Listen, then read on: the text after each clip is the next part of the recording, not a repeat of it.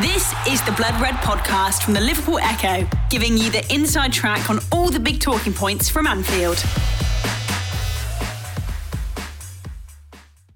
Um, firstly, can I ask you about the COVID situation? How, how is everyone at Liverpool, um, and what do you make of the, the new regulations, the new measures that have been brought in um, to ensure that the players are tested every day, um, moving forward with the, the, the rise of the, the new the new variant? Oh, I, I, think that's absolutely. Um, I support these new measures absolutely. That, we get tested every day and twice a week, or before the games, uh, um, PCR tested. It's absolutely fine. Um, so how it is in these times, I'm earlier here on the training ground than than most of the players. So it means um, we, we, get tested before we arrive, um, go then back to the cars, and when the, the the lateral flow is negative, then we are allowed to enter the training ground. So yesterday. Um, we were all negative, and we hope that is the same is the case for today. Um, and that's it pretty much. Um, we are like the whole world um, concerned about it, um, absolutely. But we do what we can, and um, um, the vaccination status of the team is uh, is is quite good. We I think we got all boosted who were eligible to, to get boosted means um, for some medical reasons some were not were not allowed in that moment but they will be done in the next few days and um, the rest is got the booster a few days ago and um, hopefully um, yeah we can can finish can do that with the whole team Jurgen, you mentioned the vaccination status of your squad there and, and the boosters. Is that something that moving forward you're likely to take into consideration when it comes to potential signing of players?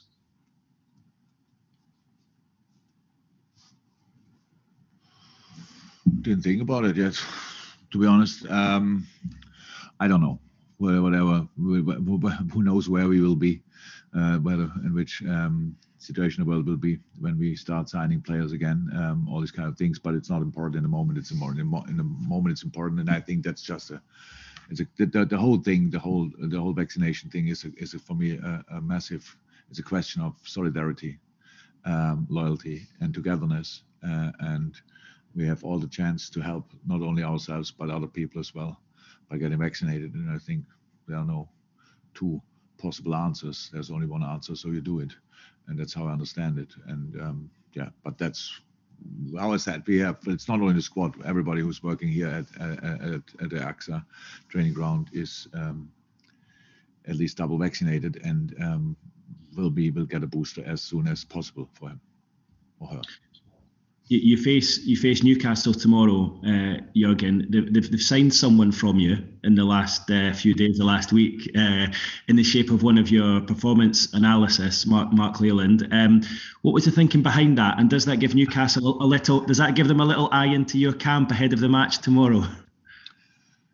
Yeah, it does absolutely. We couldn't change that. Um, Mark is uh, um, Mark was here longer than I when I was here. He's was incredible, incredibly important uh, member of our staff with um, his um, um, post-match um, analysis and, and individual and the, the, the analysis he did with the, for the players, with the players, and all this kind of stuff. So, and, and, and the top guy on top of that, but he had the chance to to get a more senior role at at Newcastle, which we couldn't offer here, and he was eager to make the next step in his career. So now we could have said, yeah, we can only start in three, four weeks or whatever, all these kind of things. But um, in this world, in the moment, um, in football world, everybody knows everything anyway, apart from the lineup. And Mark doesn't know our lineup for tomorrow. So, but he knows obviously how we play football. But I, if if anybody with a football brain has a closer look, knows how we play football. So that there's now not too many secrets anymore. So um, we were happy to to to to let him have or let him use this opportunity and it is an opportunity for him so um, yeah good people should be treated in a good way and that's what we did with mark fantastic thank you keith we go to max for two questions from plp hello jürgen hi uh, Sergio Aguero has just announced his retirement from football. Um, 260 goals for Manchester City. What impact do you think he's had on the Premier League? Yeah, massive, massive. But first and foremost, um, I really feel for, for the boy because it's um, he obviously made a made a move to Barcelona not to retire but to to to have another exciting chapter in his career, and um, now he was not able really to to contribute because of his issues, and I really feel for him. Um, yes, he had a great career, and it will be there will come a moment when he will see that as well, and we'll see if 33 is an age where other people retire as well, but for other reasons. Um, but of course, for him in the moment, I'm pretty sure he's like in a shock. But that's how it is when you when you have get the news first yourself that you have to announce something like this.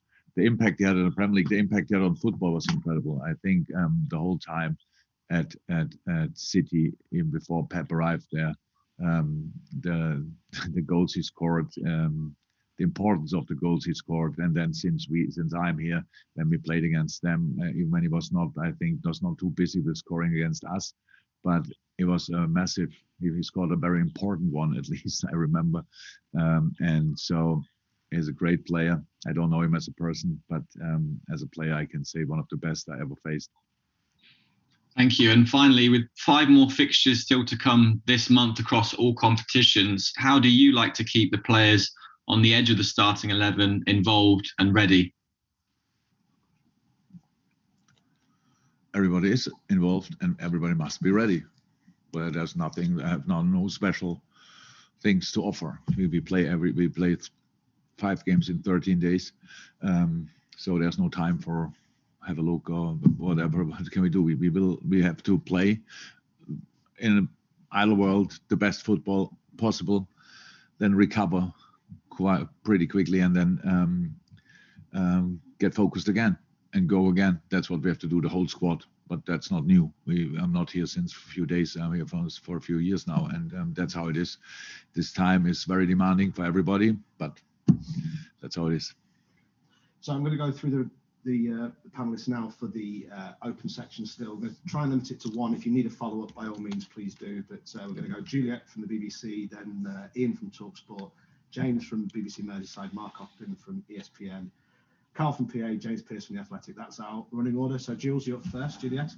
Hi, Matt. Um, hi, Jurgen. If I could have hi. two, that would be great. Only two little ones. Um, in terms of Roberto Firmino and Curtis Jones, how are they looking and the chances are because obviously if they are returning to fitness it's a good time for them right now to do that yes absolutely so uh, bobby trained completely normal yesterday so i would say he's in contention.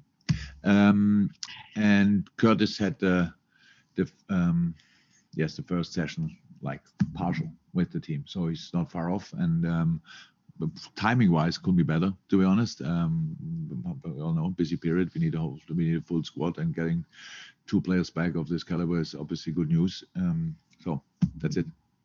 And and secondly just picking up on something you were saying to keith about covid and the vaccination status do you think further down the line that it will be part of the requirement for the transfer of players going forward?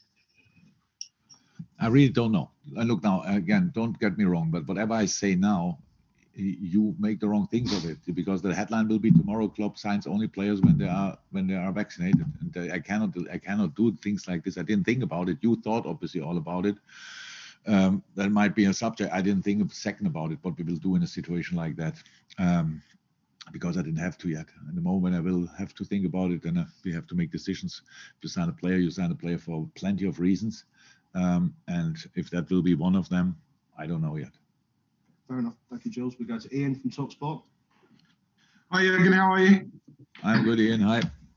Um, the Premier League have said that they've turned down other requests for games to be postponed because of COVID. There just seems to be a, a um, people don't seem to understand the rules about when games should or shouldn't be postponed.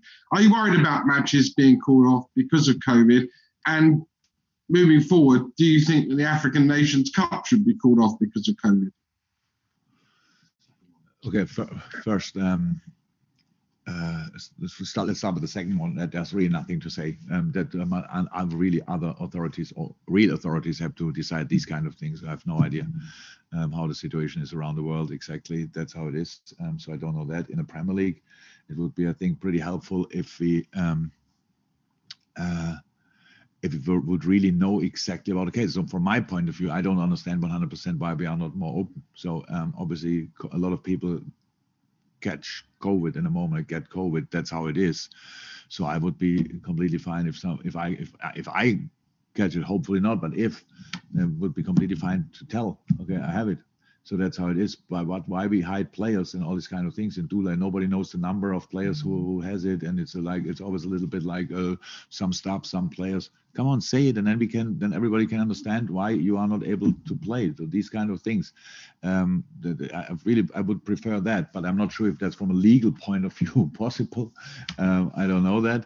Uh, but it would be helpful. So because we just have no idea. So in a moment when we play Tottenham on Sunday, we have no idea who who is uh, okay. If they play tomorrow night, then we, we might have a little idea. But apart from that, we have absolutely no idea who, who is able to play or not.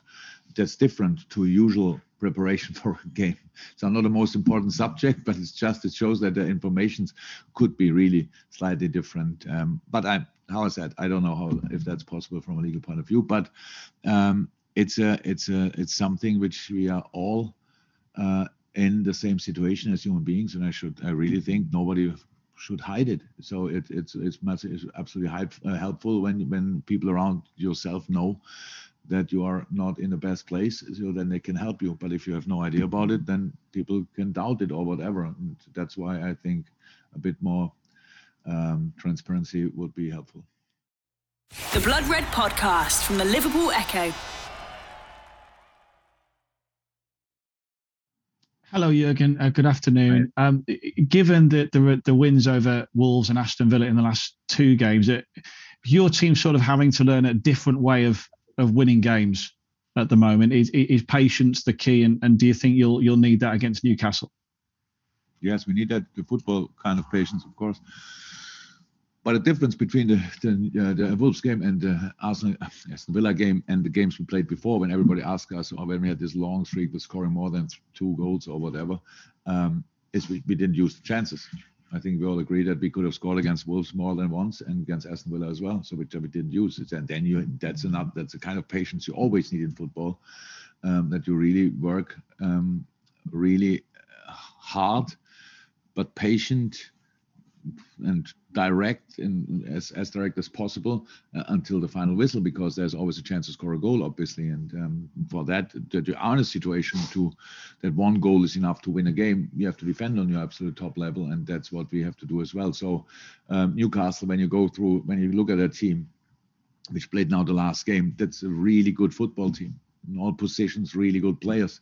So and the leicester game was obviously when you watched it not a 4-0 it was a 4 0, obviously, but it, it, didn't look like. Um, and they had their chances, they had their moments, they had possession. And that's the team we expect, and not the team who lost 4 0 against Leicester. So, and um, and anyway, the, the obviously it's not uh, Newcastle doesn't have endless time to to to to get out of um, that situation. And um, the next after us, they face I think City and United, if I'm 100% right. So obviously it doesn't get get much easier, and um, so we expect them fighting for absolutely everything, and that's what we have to make sure that we are ready for that fight. Thank God for this in this moment we play at home at Anfield, and um, uh, the people were brilliant against Aston Villa, and that's the, the, the, minimum for performance we need again from the stands. Um, from the first second, we have to we have to be there really and uh, make sure that we get the result we want and not the other way around. Thank you, James. We go to in order now: Mark Ogden, Carl Markham, James Pearce, and then to the embargoed section. If people want to start putting their hands up for that, but uh, Mark, sorry, first from ESPN. Hi, Jurgen. Um, I, I just want to follow up on what, what Ian asked earlier about the African nations, and I appreciate that you probably don't know as much as any of us do in terms of whether it's going to go ahead or not. But in terms of if it is going ahead, have you got any clarity as to when the players will be going, when you can keep them back, and, and, and additionally, there's some suggestion that Joel Matip might be considering a return for Cameroon. Have you spoke to Joel about that? Yeah, and no, he didn't. He doesn't consider. When I spoke to him, I asked him. He said no. That's just one of the news out there in the world, which have no nothing behind. So let me say it like this. Um, that that was the answer for the Joel question. The, the other question, um, no, we don't know. We don't know exactly. Um, there will be a moment when um, the, the, the national coaches will announce their plans, their things, and then we will know as well. We we try to be in in in, in conversations, and we are, but um, the, the, the decisions will be made somewhere else, and we have to wait, wait for that. Are you, are you, happy with that? Because it seems that every time this tournament comes around, that it's always a bit vague as to when players can stay and when they can go. Do you, do you think there should be more clarity in terms of when the cut-off point, basically? I'm not Mark. Uh, no, I, I, think I think really I think you can understand why this is now really uh, not a not a question for me to answer. If I'm happy about that or not. No, but in terms of when when you're allowed to let them go, not not in the tournament yeah. being on, when when when you can when you can plan for the players to move on. Look, the problem. I, I will not answer the question. That's it. I think there is. I think Mark, if you have a look, I think there is guidelines as, as to what the date is, which you can check obviously with uh, with, with, the relevant government bodies, and then it's then it's then it's between the clubs and the country. I think if, if those if, the, if they're extended, but that's different too. I'm, I'm, pretty sure there is a deadline when they when they can be compelled to go, but I'll let you check that out uh, on your on your time. Uh, we'll go to Carl Markham from Press Association. Hi, Jurgen. I got. Um, just to, to, go back quick on, on, Newcastle, really. Since Eddie Howe's come in, what changes have you noticed that he's made? Improvements he's done? More possession, more shots on target, more shots in general.